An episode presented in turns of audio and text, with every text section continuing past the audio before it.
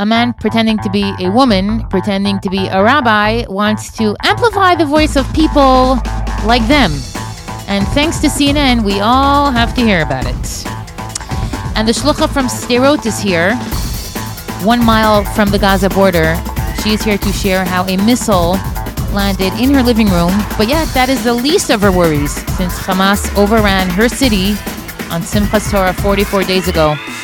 This is the Weekly Squeeze. I'm your talented and lovely host, Chanela Music, coming at you from the land of Israel. This is episode 153. All right, I have a great show for you today, but before we even get into any of that, I got to read to you this letter from David Horowitz. He's a conservative who once had Candace Owens at his annual Restoration Weekend gathering of conservative movers and shakers. So he apparently invited the little known Candace Owens to this conservative weekend where she later says everything started for her. That's really what it was the the turning point of her career and she went on to become rich and famous after that. So David Horowitz put out a letter uh, posted on the David Horowitz Freedom Center's website, where he basically expresses how disappointed he is in what she has become. And he did not hold back any punches. He said that the atrocities of October 7th, the appearance of ignorant mobs in the U.S. chanting Hitler was right and supporting the, the Hamas terrorists, and Candace's moral equivalence about these neo Nazis have changed the stakes for them. And that's why they decided to issue this statement because of her recent promotion of Hamas's genocidal lies. And then he shares how she falsely compared Israel to the segregated South, how she implied that Israel was engaged in genocide. She suggested that to remove the Hamas auxiliary, Students for Justice in Palestine, from campuses would increase anti Semitism. That's what we expect to hear from the New York Times. And that is why they are sharing that Candace Owens, unfortunately, is engaging in a pattern, a pattern where she tackles a subject she knows nothing about, doesn't bother to learn anything about it, and then rides the backlash by playing the victim to generate more fame and money. Snap! What a tragic misuse of talents. You can check it out yourself. I'll put a link in the show notes. But basically, we are not happy with Candace Owens. Goodbye, Candace, as he ends this article, cutting all ties with her. We will continue to support those who truly strive to raise up the movement for liberty and life, not selfishly tear it apart. Ooh, that felt good. Okay. A man pretending to be a woman, pretending to be a rabbi. Well, she has an opinion on the conflict that CNN felt important to air because CNN features mental patients who belong in a hospital. Speaking of hospitals, here are 10 clues that the hospital you're at is actually a Hamas base. This is from Babylon Bee. It's hilarious. I ain't actually read it yet, but I know it's hilarious because the Babylon Bee is hilarious. Here are 10 subtle clues to help you discern if your hospital is actually a Hamas base. Number one, the doctors break out in cheers when somebody dies. Not a good start. Number two, the ambulance has a 50 cal machine gun mounted on top. It does clear traffic, but in a very Hamasi manner. Number three, the, ho- the hospital offers to waive your bill if you strap on the school vest. To be fair, we're told they do keep their word. Number four, the gift shop sells, I'm sorry, you've been taking hostage balloons. Oh my God. Ah, Hashem Mishmar. If the gift shop in your hospital has balloons that say, I'm sorry, you've been taken hostage, you're probably in a Hamas hospital. Number five, the sound of small arms fire keeps coming from the cancer ward. Because if you have cancer, you know, like, let's just it's cheaper just to treat it the Hamas way. Number six, you've got lost. You got lost on the way to the cafeteria and ended up in an underground tunnel filled with rocket launchers. Number seven, the pediatric unit is labeled the human shield ward. Strong terrorist vibes. This is amazing. Number eight, the intake nurse checks your temperature, pulse, and circumcision status. We're going to have to kill you, sir. we can treat you, but we can kill you. Number nine, the surgical assistant the surgical assistant is a goat wearing a little green Hamas headband. And number 10, none of the doctors are Jewish. That is a pretty good sign that you are in the wrong hospital. So I think that this man pretending to be a woman, pretending to be a rabbi, should check herself into this hospital and perhaps have a conversation with the people that she's supporting because she clearly doesn't understand that a person like her, a man who's really a woman, who's really not a rabbi, well, he thinks his opinion matters. Jessica Rosenberg, that is who we are talking about. He apparently works for George Soros. He says, We cannot bomb our way to peace. Here's the thing, Jessica. We actually can. Turns out we can actually bomb our way to peace because there have not been that many missiles since Israel has resorted to bombing our way to peace. So, so far, so good. Also, a piece of advice never trust a man with a goatee who pretends to be a woman and goes on CNN to say the fundamental threat is Israel and not Hamas. It's just a good life rule. Okay, Hamas is the fundamental threat to Israel, as is CNN, as is Jessica Rosenberg to women and to rabbis. So, yeah. And speaking of women rabbis, you cannot make this up. Token anti Israel Jews were holding a Torah reading at a rally with Rashida Tlaib. Of course, they're all wearing talesim, tefillin, and masks because, you know, COVID. And the woman reading the Torah drops her voice to a whisper twice when she gets to the text quote, To you and your descendants will I give all these lands of Israel. Okay, I don't think there's a better 30 second demonstration of the inherent contradiction between being Jewish and anti Zionist. You have these rabbis for a ceasefire doing a public shachris, a Jewish morning prayer service, live from the U.S. Capitol, and lowering their voices when they read in the scripture, in the text, that God gave Israel to the Jewish people. This is why I hate extremism. I hate fanaticism. I feel the same disgust with this group of people and the Neturei Karta who stand there in their Hasidic garb pretending to be Jews while they call for a ceasefire and the destruction of the state of Israel. Now, I have a solution. I have a great way to silence both of these groups the Jewish Voice for Peace and the Neturei Karta Voice for the Destruction of Israel. We have to lock them up together we have to get a house, like one of those bachelor houses, and lock up the Neturei Karta, whatever 20 members they have, and the 20 members of this Jewish Voice for Peace, and lock them in that house together and let them get on each other's nerves until they eventually eliminate each other. That's it. Put these two fanatic, extreme fundamentalist groups into one space and let them duke it out. I, I, I wouldn't give them 24 hours. 24 hours tops, and our problem is solved. That's right. All right, on a more somber note, Motzei Shabbos, I was invited to sing or farbring or kumsitz with a group of IDF moms here in Beit Shemesh, English speaking Anglos.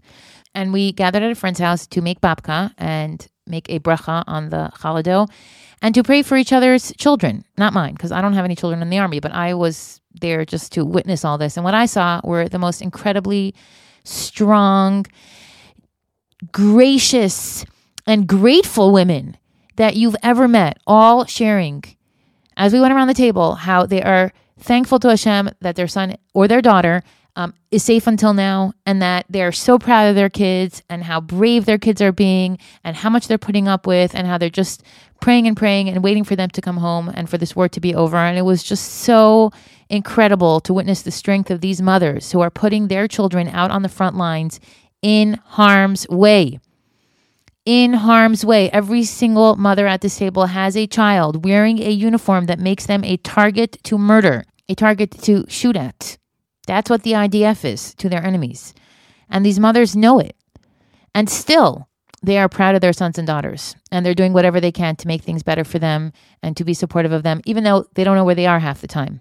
Okay, so I'm sitting around the table and I'm listening to people share stories. I'm listening to one woman say that her son was in a helicopter on Simchas Torah with a hundred other soldiers who were flying to the south to help defend the civilians from this terrorist attack that was taking place. And a Hamas terrorist launched an RPG at them and almost took the helicopter down. Yet a hundred boys survived. She didn't get into details or specifics, but she said while they were singing Hakafais louder and louder and louder, her son, his life, and the life of a hundred other soldiers was saved somehow the the helicopter managed to land despite being shot by an RPG and everybody survived. And these are just some of the miracles that we we, we, we, didn't even hear of. These are not things that even made the news. So we're sharing these stories. Um, then I play a little bit and we sing, we sing V'hi She'amda, we sing Achinu, and we sing She'bana Beis Hamikdash. And then as I strum the last note to We Want Mashiach Now, somebody gets a text. I hear sobbing a woman leaves the room and everybody panics. Everybody's blood runs cold because we know something terrible just happened. And sure enough, a boy from our community, Benjamin Meir Airley, all of 20 years old, my neighbor's son, my neighbor, she lives about four buildings from my house, a woman I know very well. I've exercised with her, I've spoken to her many times. She's a dear friend. Well, she lost her son. She lost her son who was in Gaza, and he went into a bombed out Gaza stronghold and he was shot. He was one of the first boys in. So we all left sobbing, and the next day it poured here in Beit Shemesh, and the entire community came out in the thunder and lightning, in the torrential rain, to say goodbye to Benjamin, a sweet, beautiful boy, an Ezra counselor, a friend to all, a real gibor, and one of ours. And it was it was just awful. And then sure enough, Jen, oh, she is something else. She gets out of her car and she comes out on the street in the pouring rain while everybody sings Achenu, and she holds her hands up in the air and she sings along and she encourages the crowd to sing with her, trying to give chizuk. And that's Jen. That is Jen. This is a woman who runs marathons. She's on a Hatzalah, and she is a proud Israeli Ola who came here from Florida. Her husband's from England and raised a beautiful family here she loves the land. She taught her children to love the land. They love to hike. They love to bike. They love to go out, explore nature. And, and here we are. She sacrificed her son for us, for Am Yisrael, for our safety. So that was really painful and really hard. I shared a clip of the crowd who came out on the streets with flags in the rain on my Beautiful Land of Israel Instagram page. I'm going to put a link in the show notes. You could check that out. And what can I say? This war is ongoing. It's painful. We are suffering, and it's a dark gullus. We are in a very dark gullus. But there is hope. There is always hope. There is always light. And that is why I brought a wonderful woman today, a woman full of hope, full of light, full of kindness, and a greater understanding of our purpose here, our mission here. The Chabad Shlucha of Sderot, a city that is one mile from the Gaza border, a city that has been on the receiving end of so many missiles from Gaza that they have a Hanukkah menorah made out of rocket shrapnel. A city where terrorists roamed looking for Jews to kill on October 7th. A city that has a Chabad house that looks just like 770 in Crown Heights, a Chabad house that is there to provide spirituality and support for its citizens. And a city that has buried dozens of people since the massacre on October 7th. You're not going to believe what you hear from her. You're not going to believe it. But first, let me tell you about Meir Panim. Meir Panim is a tzedakah organization that is on the front lines helping Israel deal with this war. And there are a lot of things that have to be done so we can survive this. And Meir Panim is right there doing whatever needs to be done. This is despite juggling their soup kitchens, their meal deliveries to Holocaust survivors and the elderly. Now, on top of everything, despite the fact that dozens of their own members have been killed, abducted, they are still out there doing what needs to be done to help the traumatized and desperate people of Israel. 6,000 soldiers are fed daily. They have 300 volunteers. They provided 2,200 mattresses for our soldiers and our reservists, 100,000 care packages for soldiers, 631,000 meals since the war began. 2,000 evacuated families are being fed every single day, thanks to Meir Panim. They are changing thousands of lives. So, if you would like to help support this podcast, support Meir Panim, please head over to my show notes, click on the link, meirpanim.org slash war, help families living in bomb shelters, help inspire and support our soldiers, help provide for evacuated families from the South. We need your help more than ever. I always ask for help on this podcast, but now I'm asking truly from the bottom of my heart. Make a donation so Israel's frontline soldiers feel the love, feel the support. Every second, every tool counts. And that's what Meir Panim is. They are ensuring our soldiers are equipped with essential tools that can mean the difference between life and death. But we need you. We need your help. We need the help you can provide. So please head over to my show notes, click on the link, and contribute $18, $36, $100 $1,000, whatever you can, to help the volunteers of Meir Panim continue the incredible work they're doing to help Israel win the war against Israel. It's going to take all of us. So if this is something you can do, I thank you on behalf of the Weekly Squeeze and meirpanim.org slash war.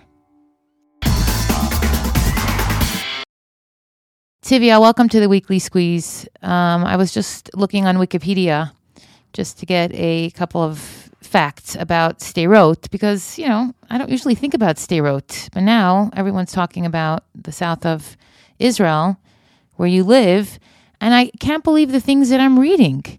Do you know how many rockets have fallen in your neighborhood over the last like 20 years? Um, guessing over 50,000. You're like a bajillion. You guys have been on the front lines of the tension with Gaza, the conflict in Gaza, for as long as you've been living in Israel. So I wanted to have you here today to share a little bit about what this has been like for you, how you're feeling today, and just take people into the life of the shlucha of Sderot, and and you're not even home. You're not even there. You're working from from Yerushalayim. So share with us a little bit about your story. You can go back to October 8th or before, whatever you feel comfortable. Um, October 7th. I think it was October 7th, Shabbos Simchas Torah. I can go back to, like you said, uh, Sderot has been bombarded for years. Done shluchas to Sderot 20, 23 years ago. And half a year after we moved, the first Qassam missile actually fell right behind our house where we were living. It was like this big boom and noise, and it was the beginning of a very, very long, never ending war, according to us. And um, over the years, it's been you know better days, worse days. We've had um, you know we've had times where we've had like a few months of total silence, and then we've had uh, a day of you know 200 missiles in about 10 minutes. There was really nothing to expect ever. For my audience who's listening, who's already thinking, well, why the heck does she live there? Share with us why you live there. I mean, you're clearly an American. I know you from back in the day. I know your family. You grew up in Crown Heights. How did you end up in Sderot? Why did you choose that place to live and raise your children? So we're on Shluchas there um, from the Rebbe. Uh, we went there. My husband's older brother has been on Shluchas for probably like 18 years before us. And uh, he asked us to come on out and to help him. Uh, when we came out, obviously it was a small little city. Even Israelis didn't know where it was on the map. And uh, today, I mean, just you're a mile from the Ga- is, from Gaza. You're a mile within walking distance. Uh, no, we're one air kilometer away. It's not exactly walking distance. About five minute drive. Shooting distance.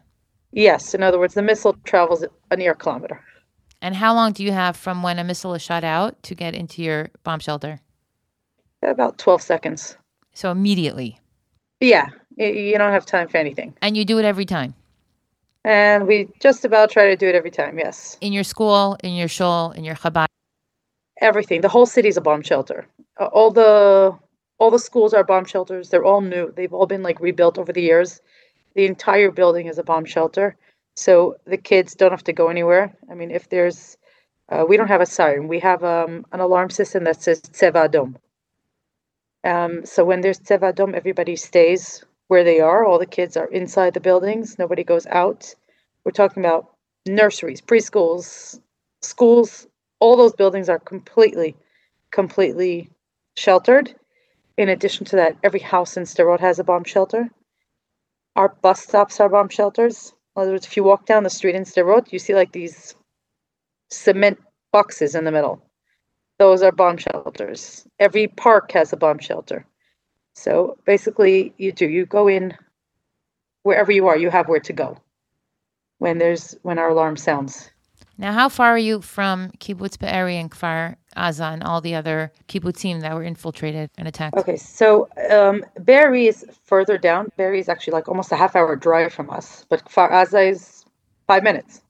Right. So the first thing that happened in your neighborhood was the attack of the police station. So, can you tell us how how all this unfolded for you and what you heard first, and how you realized that this was different than just a regular code red? Yeah. So we woke up on on Simchas Torah Shabbos morning at about six thirty. The alarm started, and um, we just thought it was a regular. Okay, so we're getting missiles, nothing out of the ordinary we went outside and like we heard gunshots, but we didn't think for a second that it was actually in Sderot.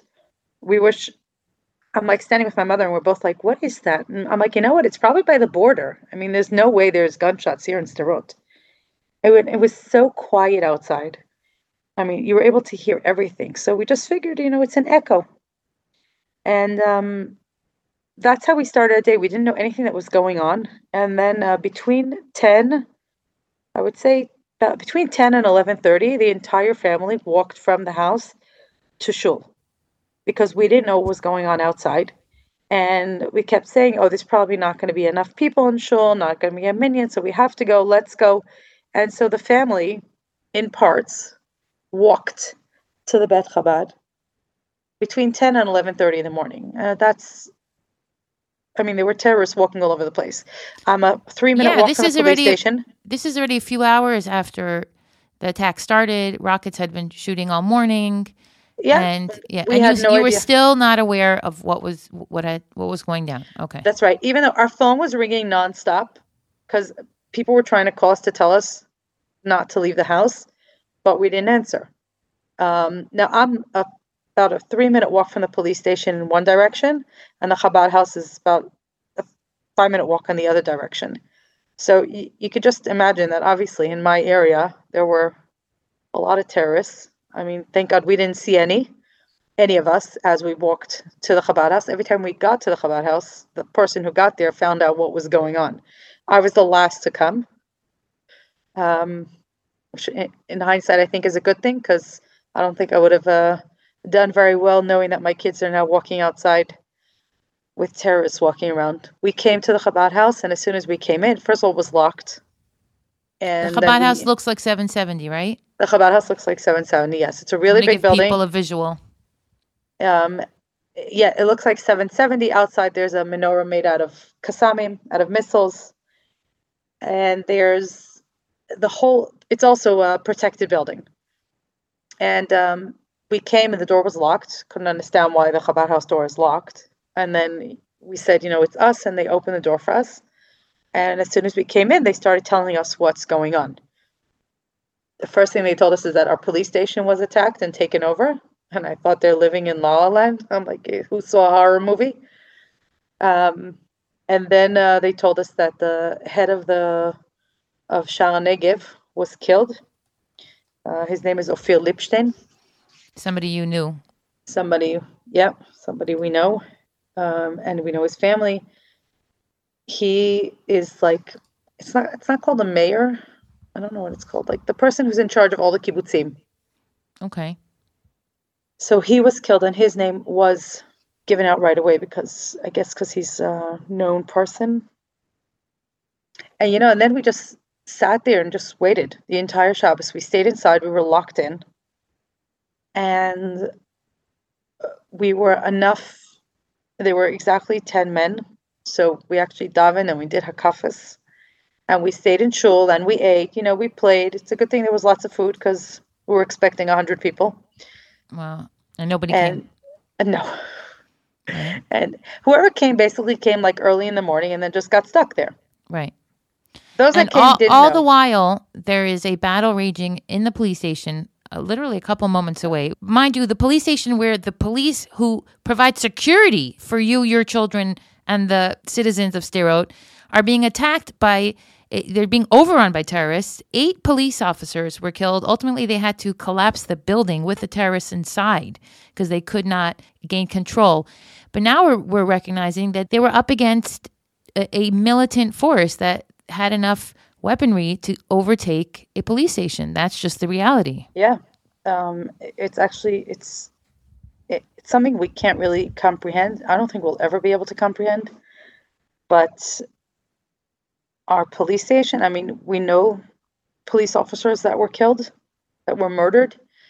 Uh, um, I actually think there were more than eight police officers killed by us. And yeah, they did at the end take down the building. The reason is because our police station is the most protected building there is because it's made out of, it's made in a way that missiles can't hit it.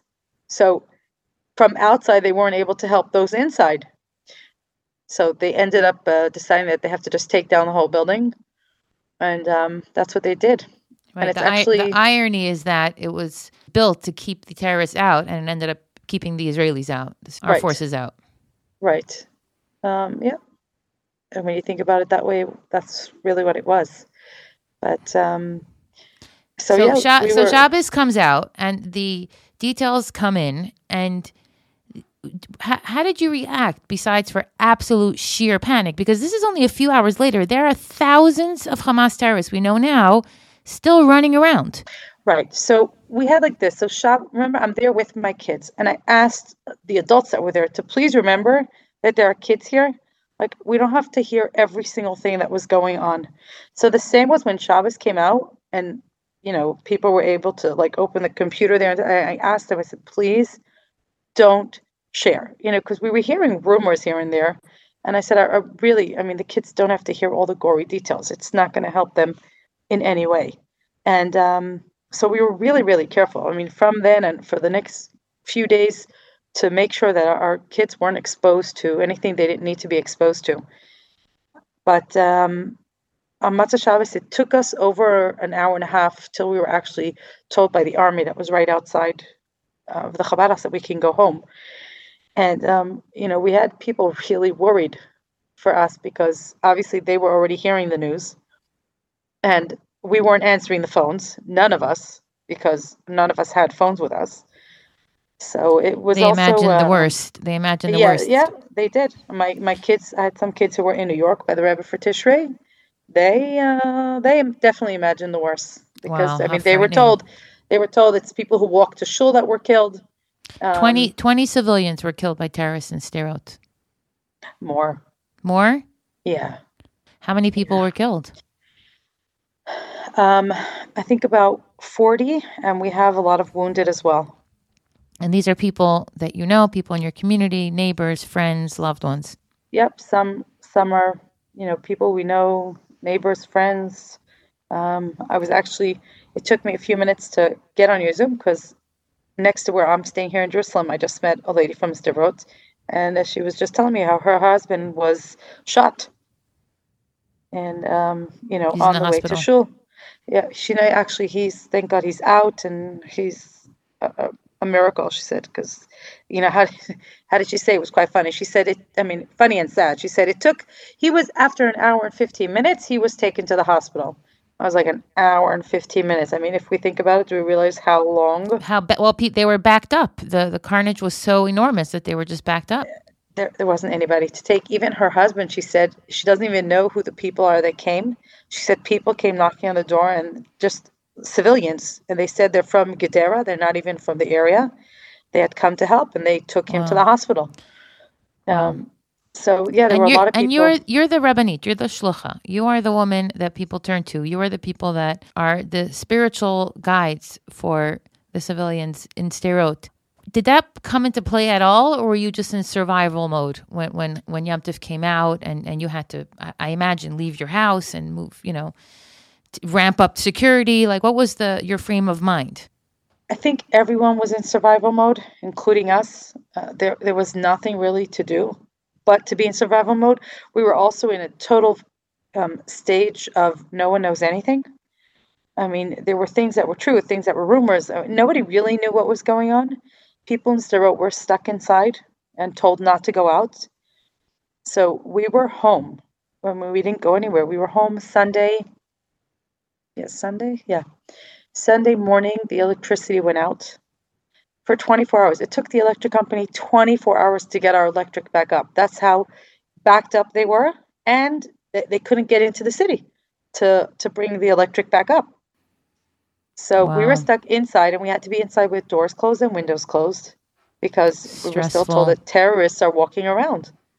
Um, and so everyone was on survival mode and everyone was on survival mode with not using your phones because we have no batteries. There's no, you can't recharge anything. Right. So everyone was just So everything like on- must have felt like it was falling apart. So you've been to many funerals since then, I imagine. um, I personally haven't. My husband has. Right. As the rabbi. Rabbi, as a friend, Right. Can you tell us a little bit about? You mentioned when I was sitting with you that you knew people in Kibbutz Be'eri as well, and um, the surrounding neighborhoods.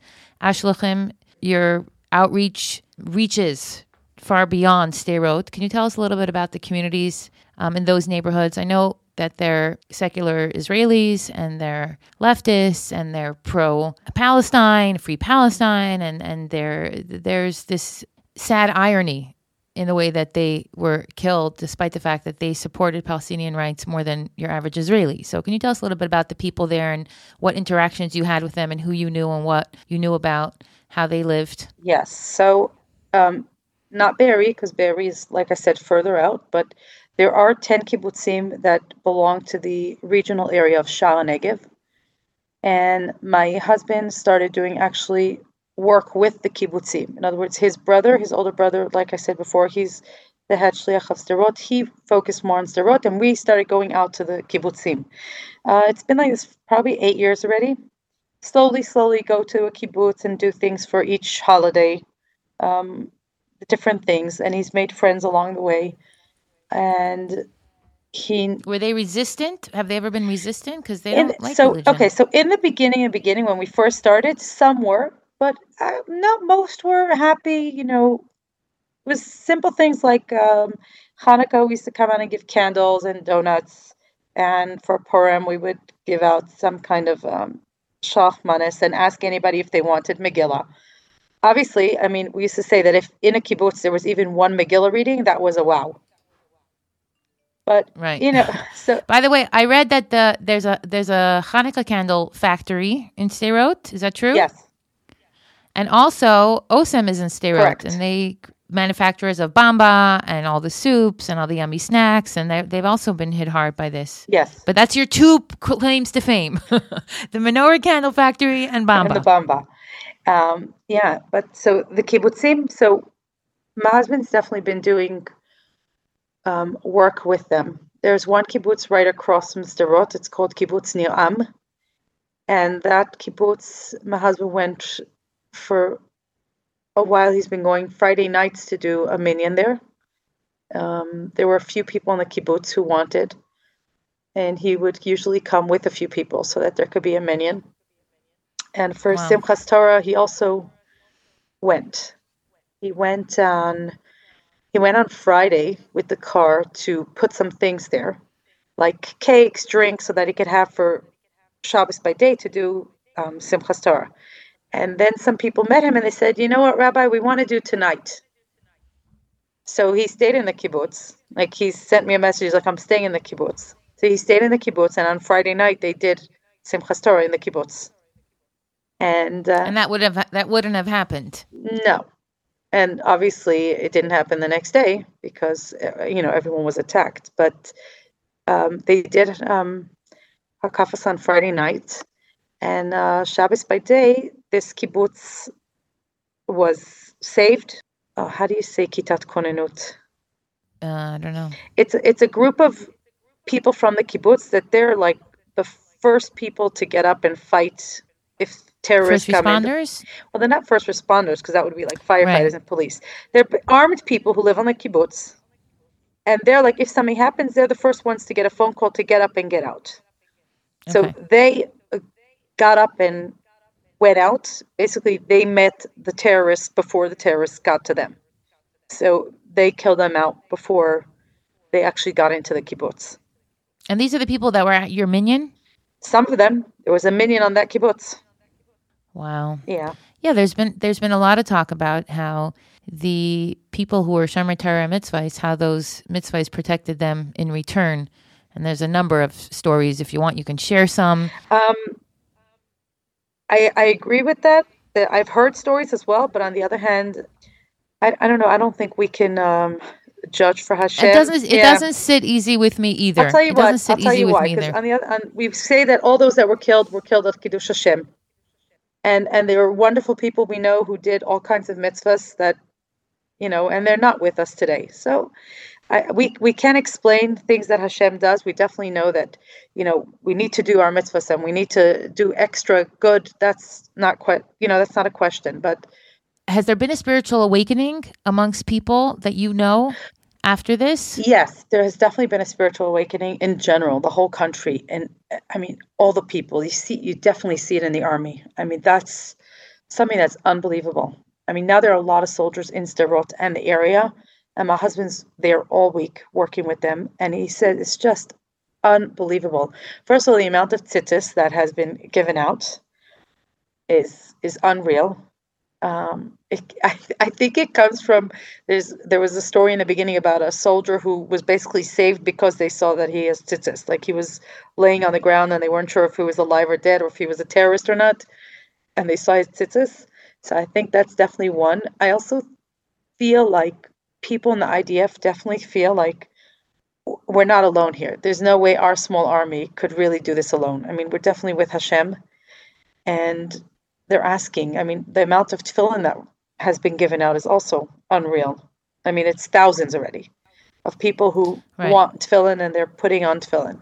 So this, but def- this is the this is the Lubavitcher Rebbe's directives specifically. These directives. That's right.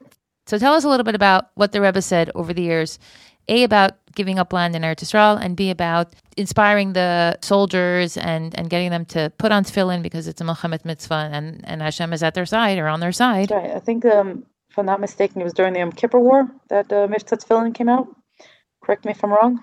Yeah, that's when they wrote the song "It Happened Yom Kippur" with your young matul. Right. Right. Everyone should have tefillin and a mezuzah, and that will protect exactly. Them. So that's when Rebbe came out with the tefillin that everyone that's our gunfire, not gunfire, but that's our weapons, ammunition. Okay. The the tefillin spiritual ammunition, our ammunition.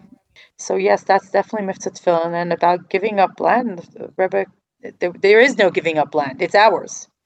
And the Rebbe was very, very clear about that. And the Rebbe said a few times that if we give, then we'll we'll suffer from it. We cannot give anything. It's all ours. It's Eretz Yisrael. It belongs to the Jews, and there, there's no position at all to be giving it to to anyone. And it's dangerous to give it. The Rebbe was wasn't even worried about wasn't the spiritual responsibility of Israel to the actual physical land, but the physical responsibility of Israel's government to protect its citizens and how dangerous it is to give away land and how counterproductive it is. And the Rebbe saw this from day one. That's right. And had to convince the prime ministers that no uh, political alliances were going to make one heck of a difference. No. If Israel would continue the peace negotiations None at all. with our sworn enemies. None at all. I actually just heard uh, my cousin, Chaim Shaul Bruk, he's the shliach in Montana and I saw a clip he he sent out yesterday, and when I was listening, I'm like, it's unbelievable. He was talking about how our family goes way back in in Eretz Yisrael, and how you know they were killed and slaughtered way before there was a country. You know, we're back to they just hate us. It's there's no, and therefore we have to stand on for our rights because nobody else is going to do it for us. So th- there's no position to give anything in Eretz Yisrael, security wise, and of course. Right. Uh, Torah wise. Um, right, we know that now. Did you have Arabs that worked in your city that you knew and, and had any warm feelings towards workers or delivery guys or no, builders? No, it's not like. Uh, first of all, there were a lot of Arabs coming in from from Gaza. Um, in the past, I don't know, year or so, Israel's opened its border and we bring in workers, and uh, I think we're very clearly able to see now that that was um, a mistake. I mean, they had maps of every city, houses, places. I mean, the kibbutzim was a disaster. They had maps of the kibbutzim with family names on it, and, and you know how many people live there. It was horrific. Where did they get all this information from? I mean, you know, we we let them in, we let them be here. No, I know no feelings for anyone. We don't. No love lost. No, none at all. I actually saw one of these women for peace interviewed here uh, on the news in Israel. And she still believes that there's a peace partner in Hamas. And I'm just like, woman, if this doesn't make it clear for you, then I, I think psychiatric help is next. I, I, don't know. I, I have to agree with you because um, I've I've known a lot of people now who live in the kibbutz who have definitely changed their opinions. I mean, completely. They really used to believe that there was uh, a way to make peace and and they clearly say now that d- d- d- there isn't. I mean, it can't be that such terror comes out of a place and that we can somehow live with this. There's. It, it reminds me of when Hashem destroyed Sodom and Amorah, and Avram Avinu was defending them or uh, attempting to p- prevent this human tragedy by asking Hashem, is there even 10 tzaddikim? Are there 8 tzaddikim? Are there 5 tzaddikim? A place has to be worth saving. And when you see such evil produced by a society, the whole society, it, I mean, it's clear to anyone with half a brain, is poison to the core and not worth saving. Agreed. And and I said, okay, you know what? Even if you do think there are good people there, um, no problem. Let the other 20 Arab countries around us take them. If you think they're so good, then you take them. This is enough. I mean, we don't have to live with this. Uh, we're living right next to them, and this is what you do. Then that means you can't live. No other country, no other country in this world would ever allow such a thing. I mean, we have Western countries that interfere other when other countries are having a war. I mean, Russia's having a war with Ukraine for already I don't know how many years. No, nobody bothers to say anything. But over here, everybody feels like they have an opinion and they can say something. I can't imagine how frustrating it must be to watch people demonstrate and opine from across the world on how they think Israel should conduct itself, on what they think the Palestinians deserve, while not having a clue of how you live and the things that you've sacrificed, the peace of mind, the peaceful life that you've sacrificed. These people are wrong. They are so 100% wrong. It's so frustrating. They are wrong. They are wrong. There, there's no place for anybody. For some reason, everybody thinks they can say their opinions about this country, um, but there really is no place for anybody. Um, this country is, first of all, the land belongs to the Jews. I mean, that's back in the Torah. We're not, uh, we didn't invent anything.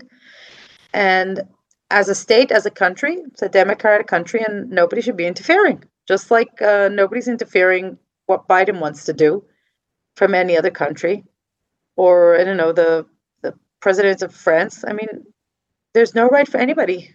But for some reason, I don't know. Our government has allowed it. I think if our government puts a stop to it, then it might just stop.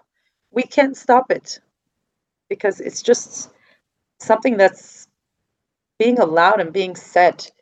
Um, I just wanted to get back. You asked me about the kibbutzim.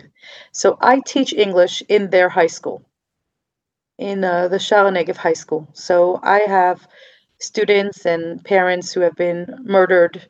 Um, we have a student who's a hostage, and it's it's really it's a difficult situation. It's one that we, the school in general, is having you know a hard time putting things back together.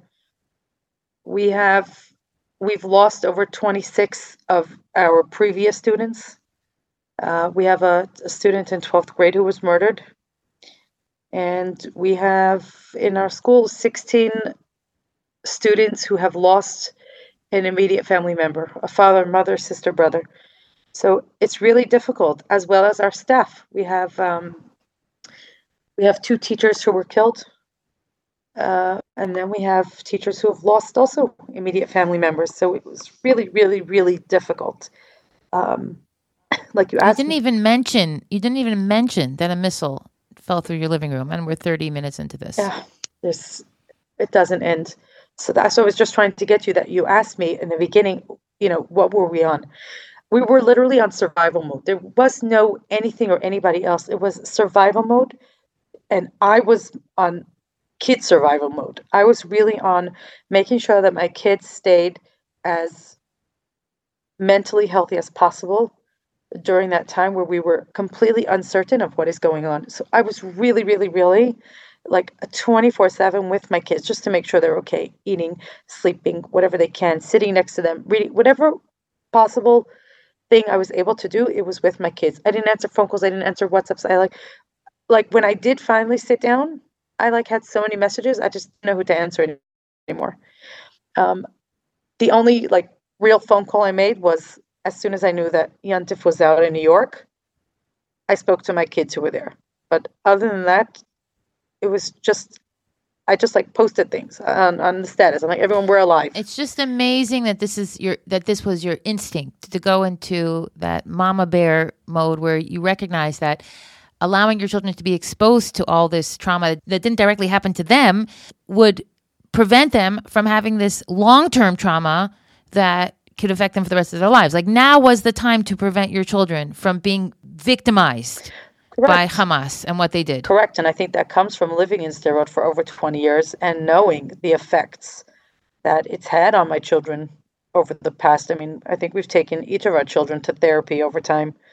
And I and we've been through therapy. Like they've, you know, we've been instructed like things to do with the kids. So that's definitely the number one thing to do is, you know, to just be with them. They they need that stability. There's so much instability. There's that was going on that they just needed that stability. They needed to know that we're here. It's still going on. Yes, that we're here and we're we're, we're with them, and we're not going and anywhere. They're safe, and that they're safe. And that was so Sunday. I mean, I, I can't even start to tell you what it was like to be in a house where literally the whole house is shaking because there are so many missiles, and you're hearing gunshots, and you just you didn't know what was going on. You are in middle of an active literally war zone. Literally in the middle of a war zone. So much so that on Monday we were we were told that we can like open the doors and the windows and we look outside our house, outside the back of the house. Literally, uh, we see soldiers walking down the street and they're like in a war zone. You know, they're like walking each guns cocked. Guns cocked. They're bent low. Like we're just like looking. We're like, seriously? Like we're in the middle of Jenin or something. It's uh, this is nuts. You know, we saw them literally. We, we saw them walking around with a with a terrorist. They caught a terrorist, and it's just like we're looking at it like this. This can't be real. On Monday, we decided that um, we we have never left Sderot. Okay, over the years that we've been there on Shlichus, we have never ever left. And he said some people might have asked why Of course, that's our job to be here. But I can also tell you that about 18 years ago, I would say, it was a really, really, really difficult um, time during Shavuos. It was around Shavuos time, and we didn't have the Iron Dome, we didn't have Code Red. I mean, there was, it just like landed. And we were debating whether to leave or not because most of the city had left, most of the people had left. And um, I told my husband, you know, we're on shlichus. It's our job, you know, to be here and to help people we don't just pick up and leave. So I said, you want to leave, you have to write to the Rebbe. So my husband wrote a letter into the Igros Kodesh, and he got an answer that said, Hine lo yanun velo yishan shomer Yisrael. So behold, he doesn't sleep or slumber. God protects that's Israel. Right. And that was, and that's what I say that all the time. I said that to all the women I sang to in, in America. You you don't live in fear when you believe that Eretz Israel is the safest place in the world. And it sounds like, it sounds almost ridiculous to say because we just you, you just expressed that you were in a war zone, but at the same time, the, the Jews' destiny in Eretz Israel is different than it is in Chutz La'aretz. And we see that now. And any Jew would prefer to be here, their destiny intertwined with the Holy Land of Israel, than anywhere else. And that's something that you feel and instill in your children. Yeah. So that's something that we've been walking around with for all these years that we know very clearly that Hashem is watching us. But um, and and that's how and he, and he was he, he was, was, on October all, 8th he was all the time we have on so on Monday my parents live right next to us literally like in our yard. They have built a house and we were staying together with them. When, when we came home from shul we stayed together with them. We said let's all be together. And on Monday my mother was like you know I really think that we need to go. It's not like every other time. It's something else now.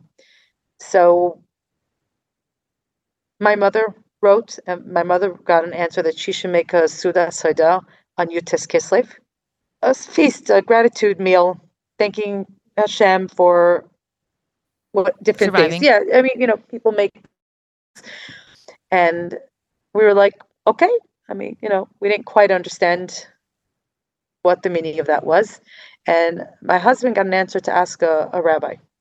So he asked um, my brother-in-law, and my brother in law said the women and children should leave. So we said, okay, we have to leave, we have to leave.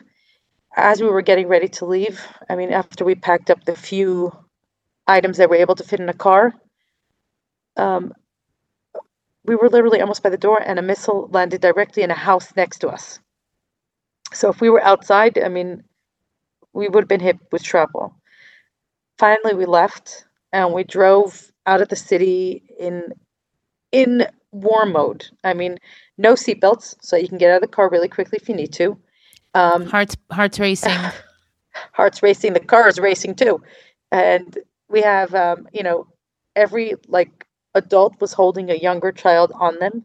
And my mother was holding my baby, my 14 year old was holding my five year old, so that if you need to get out, they could just pick up and get out of the car.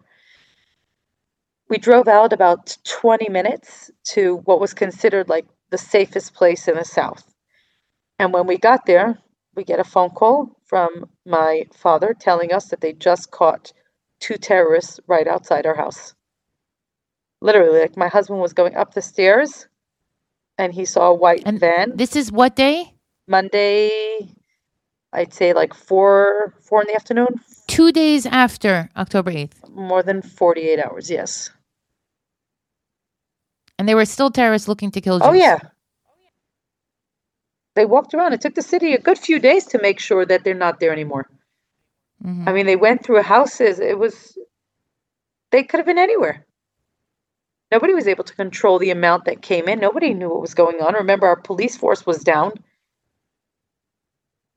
It was Yeah, it was it was a complete fog. Yeah. So that was that. We got to we went to Jerusalem.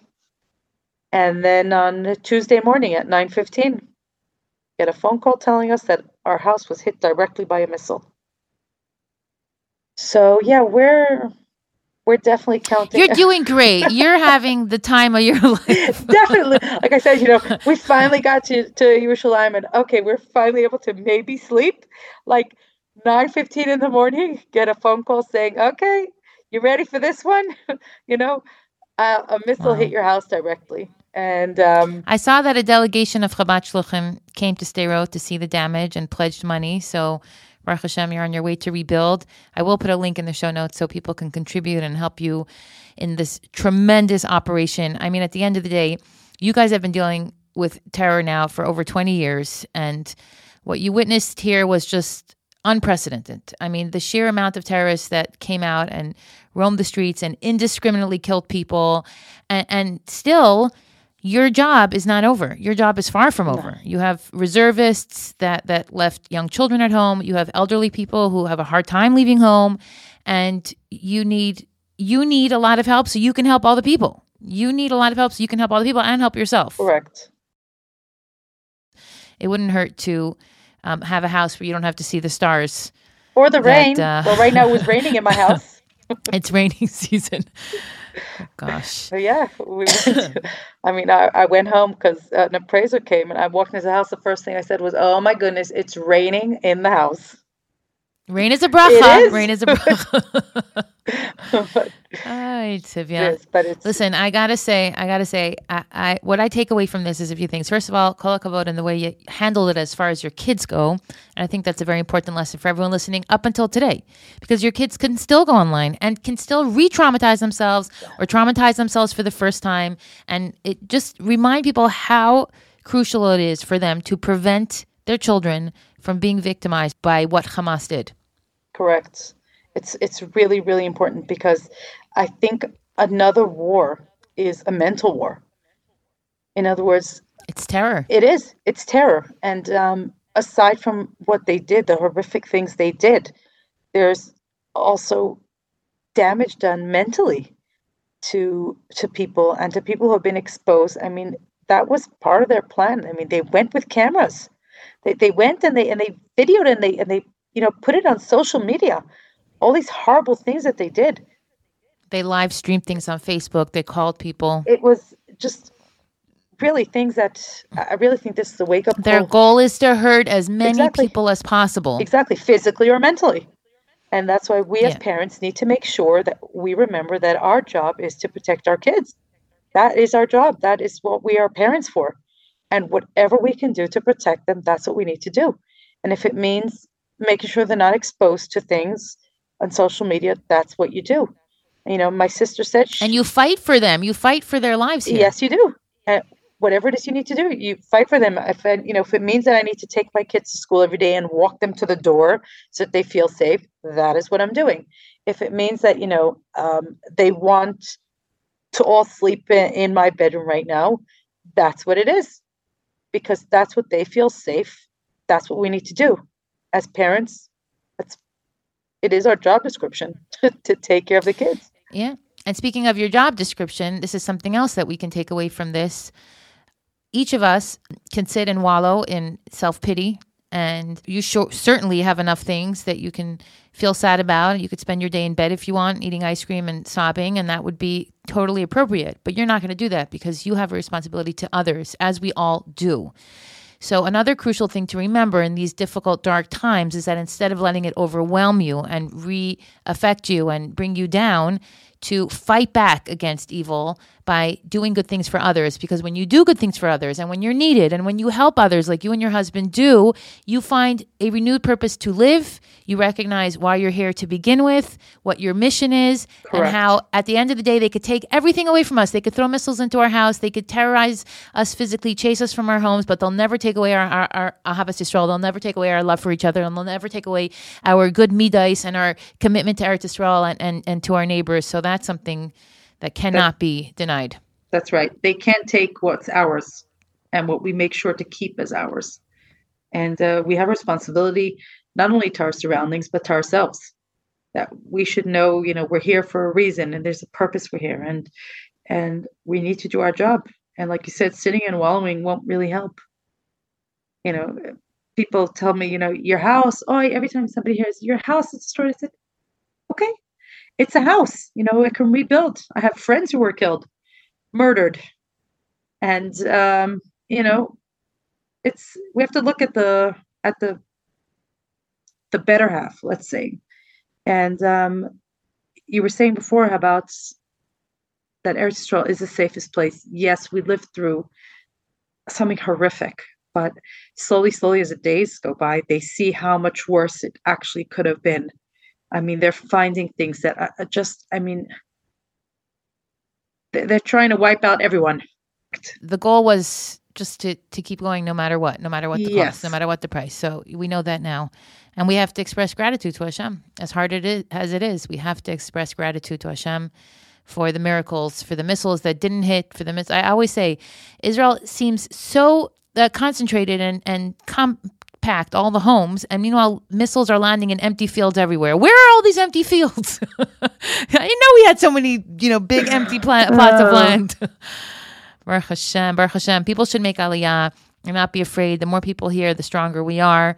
And on behalf of my audience, I just want to um, thank you for representing Lubavitch, for representing um, the good that we have here in Israel, and for doing what, what needs to be done on behalf of Am Yisrael and the Rebbe. So, Tivya, thank you so much for being here. And let me know when I could come to a kumzitz and your house is built up, and we'll sit in your living room and we'll sing, and it'll be good. Definitely. You're welcome anytime. Thank you, Hanaleh. So there you have it, episode 153 of the Weekly Squeeze. Don't forget to leave me a five star rating. Share this show with your friends. Donate to Meir Panim. Help the shluchim out and stay Sderot. And be sure to take care of yourself too your physical health, your mental health, your emotional health, and all of that. I'll see you soon.